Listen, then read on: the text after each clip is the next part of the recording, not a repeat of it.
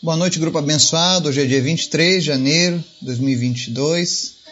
A gente segue nossos estudos com a palavra de Deus. E esse mês a gente começou estudando o livro da primeira carta de Paulo aos Coríntios. Hoje nós vamos à, segunda parte de 1 Coríntios 15, onde falaremos que sem ressurreição não há salvação. Vai ser muito interessante, então fica ligado no nosso estudo. Quero agradecer a vocês que estiveram orando pela minha vida, pela minha família, pela formatura da minha esposa. Foi ontem, foi uma bênção. E eu gostaria de dar um testemunho para honrar a Deus diante disso, né? Que verdadeiramente nós estávamos orando para que ela fizesse a diferença onde quer que ela estivesse, que Cristo fosse reconhecido. E ontem eu tive apenas alegria e me senti honrado pela esposa que eu tenho, pois ela foi homenageada como a menção honrosa da faculdade, como exemplo de aluno, de perseverança, de conduta. Foi honrada pela formatura, porque ajudou a organizar tudo e fez com que outras pessoas tivessem essa oportunidade. Enfim, se mostrou uma pessoa de excelência, como todo cristão deveria. E aquilo ali honrou a, honrou a Jesus de uma maneira poderosa. Então quero agradecer a Deus pela esposa que eu tenho e por essa bênção que nós recebemos ontem. Eu digo nós porque dois serão um só, segundo a palavra. Então eu me alegro com as suas vitórias.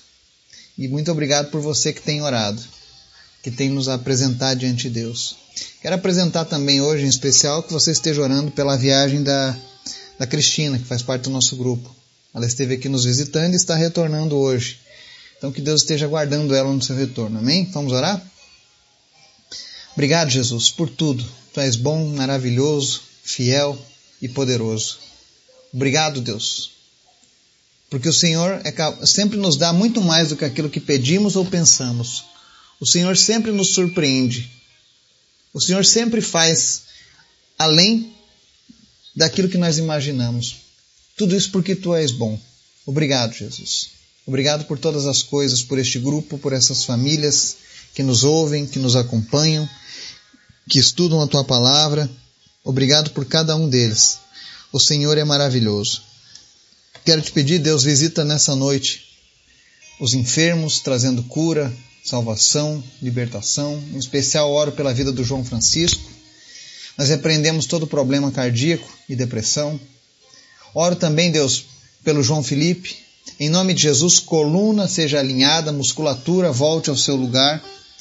Que haja um alinhamento da sua coluna agora e em nome de Jesus, ele não precise mais de nenhum colete de correção. Que ele seja curado no nome de Jesus. Oro também pela vida da Maria, nós repreendemos agora toda infecção generalizada que ela tem sofrido. Nós repreendemos o Covid. Em nome de Jesus, Senhor, que o teu sobrenatural venha sobre essa criança e restaure a saúde dela, no nome de Jesus. Também te apresentamos nessa noite, Senhor, o estudo de hoje. Pedimos que o Senhor venha falar conosco, que essa verdade venha fixar na nossa mente. Em nome de Jesus. Amém.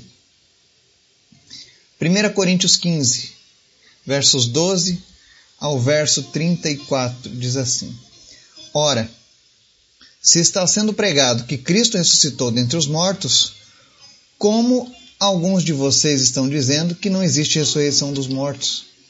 Se não há ressurreição dos mortos, nem Cristo ressuscitou. Se Cristo não ressuscitou, é inútil a nossa pregação, como também é inútil a fé que vocês têm. Mais que isso, seremos considerados falsas testemunhas de Deus, pois contra ele testemunhamos que ressuscitou a Cristo dentre os mortos. Mas se de fato os mortos não ressuscitam, ele também não ressuscitou a Cristo. Pois se os mortos não ressuscitam, nem mesmo Cristo ressuscitou. Se Cristo não ressuscitou, inútil é a fé que vocês têm e ainda estão em seus pecados. Neste caso, também os que dormiram em Cristo estão perdidos. Se é somente para essa vida que temos esperança em Cristo, somos de todos os homens os mais dignos de compaixão. Mas de fato, Cristo ressuscitou dentre os mortos, sendo ele as primícias entre aqueles que dormiram. Visto que a morte veio por meio de um só homem, também a ressurreição dos mortos veio por meio de um só homem. Pois da mesma forma que em Adão todos morrem, em Cristo todos serão vivificados, mas cada um por sua vez. Cristo primeiro e depois, quando ele vier, os que lhe pertencem. Então virá o fim. quando ele entregar o reino a Deus, o Pai, depois de ter destruído todo o domínio, toda autoridade e todo o poder. Pois é necessário que ele reine, até que todos os seus inimigos sejam postos debaixo de seus pés. O último inimigo a ser destruído é a morte, porque ele tudo sujeitou debaixo de seus pés. Ora, quando se diz que tudo lhe foi sujeito, fica claro que isso não inclui o próprio Deus, que tudo submeteu a Cristo. Quando, porém, tudo lhe estiver sujeito, então o próprio Filho se sujeitará àquele que todas as coisas lhe sujeitou, a fim de que Deus seja tudo em todos. Se não há ressurreição, que farão aqueles que se batizam pelos mortos? Se absolutamente os mortos não ressuscitam, por que se batizam por eles? Também nós, porque estamos nos expondo a perigos o tempo todo. Todos os dias enfrento a morte. Irmãos, isso digo pelo orgulho que tenho de vocês em Cristo Jesus, nosso Senhor. Se foi por meras razões humanas que lutei com feras em Éfeso, que ganhei com isso? Se os mortos não ressuscitam, comamos e bebamos, porque amanhã morreremos. Não se deixe enganar. As más companhias corrompem os bons costumes. Como justos, recuperem o bom senso e parem de pecar, pois há alguns de vocês que não têm conhecimento de Deus. Digo isso para a vergonha de vocês. Amém? Aqui nós vemos Paulo se dirigindo à igreja e à comunidade de Coríntio, falando acerca da ressurreição, pois haviam pessoas lá no meio deles que estavam negando a ressurreição dos mortos. E aí Paulo diz: olha, se não há ressurreição, então tudo a nossa fé é em vão e nós ainda estamos sob a condenação do pecado. Não há como você ser cristão e negar a ressurreição. Ser cristão e crer na ressurreição é algo que foi levantado junto e vai cair junto. Não há como tirar um do outro. E por que Paulo fala isso? É porque existiam pessoas no meio da igreja de Corinto que estavam semeando essa ideia de que a ressurreição não existia. E isso ocorre também nos nossos dias. Eu conheço uma série de religiões que negam a ressurreição. E estão aí, às vezes, inseridos no nosso meio. Algumas pessoas consideram que são cristãos. E a gente precisa tomar muito cuidado com isso. Se alguém está te ensinando que não existe ressurreição, então Cristo foi uma farsa, nossa fé é uma farsa, toda a Bíblia do Novo Testamento é uma farsa, é uma mentira. E todos estamos perdidos. Então tome muito cuidado com isso. Porque é muito comum essa prática de ensinos contrários à ressurreição. Aí uns dizem: não, a ressurreição é da alma. Não, a ressurreição é corpórea. É uma ressurreição corpórea que vai acontecer. Jesus teve uma ressurreição corpórea. Ontem nós lemos que mais de 500 testemunhas viram Jesus após a ressurreição. E vale a gente lembrar quando ele mediu para os discípulos tocarem nele após a ressurreição. Por que, que eu estou falando isso? Lucas 24, 36 diz assim: Vejam minhas mãos e meus pés, que sou eu mesmo. Toquem em mim e vejam, porque um espírito não tem carne e ossos como vocês veem que tenho. Jesus fez isso diante dos discípulos, mandou eles tocarem neles, mostrou onde é que ele havia sido furado, perfurado, para mostrar que de fato era uma ressurreição. E existem seitas, religiões que negam essa ressurreição. Eu vou dar nome aos bois, por exemplo, é, aquela seita do Reverendo Moon, eles negam a ressurreição. Os testemunhas de Jeová negam a ressurreição de Cristo. E várias outras dizem que a ressurreição foi só do espírito, né? Foi só o espírito que reviveu. Não, foi físico. E você vê Jesus desafiando os discípulos a tocarem. Porque no espírito não tem ossos nem carne. Ok? Então é muito importante nós que cremos em Cristo, que somos cristãos, que nós venhamos a defender a ideia da ressurreição. Se porventura alguém que está ouvindo essa mensagem está sendo levado por um ensino que é contrário à ressurreição, saia disso, porque isso está vindo para te condenar e não para te salvar. No verso 21 e 22 aqui, Jesus diz, a palavra diz assim: Visto que a morte veio por meio de um só homem, ou seja, através de Adão, quando Adão pecou, todos nós ficamos sujeitos ao pecado, certo?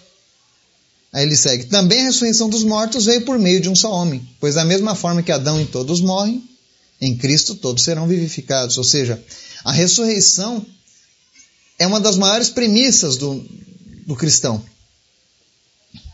Porque se por um lado as pessoas consideram injustos que venhamos a morrer por causa do pecado de Adão, houve uma reparação divina através de Jesus, através da ressurreição concedida por Jesus. Ele diz: Olha, vocês, eu não posso fazer nada quanto ao erro do Adão lá atrás, mas eu posso reparar, eu posso conceder a ressurreição daqueles que creem, eu posso conceder a absolvição dos pecados, eu posso conceder a você uma nova vida. Então Jesus repara aquilo que Adão começou. Por isso que a Bíblia chama Jesus do segundo Adão. Ele veio para aprimorar, ele veio para nos trazer a esperança. Então, a ressurreição faz parte do cristianismo. Um dia eu e você ressuscitaremos. E dessa vez ressuscitaremos para habitar com Deus. Aqueles que morreram com Cristo, ou seja, crendo em Jesus, defendendo a palavra, vão ressuscitar com Ele. Os que morreram sem Jesus vão para a perdição eterna. Verso 23, ele diz aqui a ordem da ressurreição, como é que vai ser, né? Ele diz: primeiro ressuscitou Cristo, depois, quando ele vier, os que pertencem a ele, ou seja, a igreja de Jesus vai ressuscitar. E aí vai vir o fim. E aí ele fala que o último inimigo a ser enfrentado por Cristo vai ser a morte. Vai chegar um dia em que Jesus derrotará a morte, que é a nossa segunda vida, onde não teremos mais a morte para nos preocupar. Agora tem um texto aqui nesse 1 Coríntios 15 que chama a atenção de muita gente, que é o verso 29, que diz assim: ó, Se não há ressurreição, que farão aqueles que se batizam pelos mortos? Se absolutamente os mortos não ressuscitam, por que se batizam por eles? E aí existem algumas religiões que defendem que dá para se batizar alguém que já morreu. Quando eu me batizo no lugar dessa pessoa, e aí ela recebe a salvação. Primeiro ponto errado: não existe salvação no batismo. O batismo é um mandamento para quem é salvo. Precisa ser cumprido pelo salvo. Mas ele não tem o poder salvível. Segundo ponto, Paulo não está dizendo que o cristão precisa se batizar no lugar dos que já morreram. Note que Paulo diz assim: olha, se não há ressurreição, o que farão aqueles? Ele não está dizendo nós, os cristãos, mas ele está dizendo aqueles. Por que, que ele diz aqueles? Para você entender melhor isso, por isso que é bom a gente estudar a história, né? Para conhecer os costumes, os povos, né? As tradições locais. Quase ao norte da cidade de Corinto, naquela época, havia uma cidade chamada Eleusis. Esse era o local onde os seguidores de uma religião pagã praticavam o batismo no mar a fim de garantir uma boa vida após a morte. Essa religião foi mencionada por Romero no, no, no hino a Demeter, e sabiam que os coríntios eram fortemente influenciados por outros costumes. Eles estavam numa área economicamente próspera, frequentada por muitas pessoas diferentes, e nesse caso aqui é possível que os coríntios estivessem sendo influenciados pelas práticas religiosas lá de Eleusis, aonde o batismo pelos mortos era praticado, tá? Então você nota que Paulo não diz nós, mas ele diz aqueles, se referindo a pessoas estranhas. Ele estava usando um exemplo de pessoas que estavam fazendo isso. Ele está dizendo: olha, não somos só nós que cremos na ressurreição. Porque se aquelas pessoas lá de Eleus estão batizando pelos mortos, eles creem que alguma coisa vai acontecer. Né? Ele não está dizendo que eles estavam certos. Agora, o que mostra que de fato Paulo não se refere ao cristão batizando pelos mortos é no verso 30 ele diz: Também nós, por que estamos nos expondo a perigos o tempo todo? Entende? Então Paulo deixa bem clara essa situação. Existe uma seita que hoje pratica batismo pelos mortos? Existe. Os mormons, por exemplo. Apesar de eles usarem esse versículo fora de contexto, eles usam como base para batizarem os seus mortos. Mas você que tem seguido esse grupo, que tem estudado a Bíblia conosco hoje, com certeza, se algum, alguém chegar para você, olha, você sabia que devemos batizar no lugar dos mortos, você vai dizer: olha, isso aqui Paulo não estava falando que os cristãos tinham essa prática. Tanto é que você não vê essa prática em nenhum outro livro da Bíblia, em nenhuma outra citação, apenas nesse exemplo. E nesse exemplo, sempre Paulo deixa claro: aqueles, não nós. Quando ele se refere a nós, ele se refere ao povo de Deus. Quando ele se refere àqueles, ao povo fora da igreja. Amém? Ficou claro? E eu estou ensinando isso para você para que você não seja presa fácil dos enganos dos homens, mas para que a tua fé continue firme. Amém? E no verso 33, uma frase muito usada no nosso dito popular. Paulo diz: Não se deixem enganar, as más companhias corrompem os bons costumes. Todo mundo já usou isso. E aqui ele está se, se referindo a más companhias acerca de pessoas que não conhecem a palavra de Deus da maneira correta ou que defendem heresias. Tomem cuidado quando alguém vier te ensinar algo que é contrário à palavra de Deus, ainda que essa pessoa esteja no nosso meio. Nós já vimos ao longo do estudo da igreja de Corinto que, mesmo na melhor das igrejas, mesmo na maior das igrejas, sempre haverá o joio. Então nós precisamos saber lidar com isso e nos resguardar. E aí ele diz no final: Como justos, recuperem o bom senso e parem de pecar. Pois há alguns há que não têm conhecimento de Deus, e digo isso para vergonha de vocês. Porque se não há ressurreição, então tudo é uma mentira, então vou viver do jeito que eu quiser.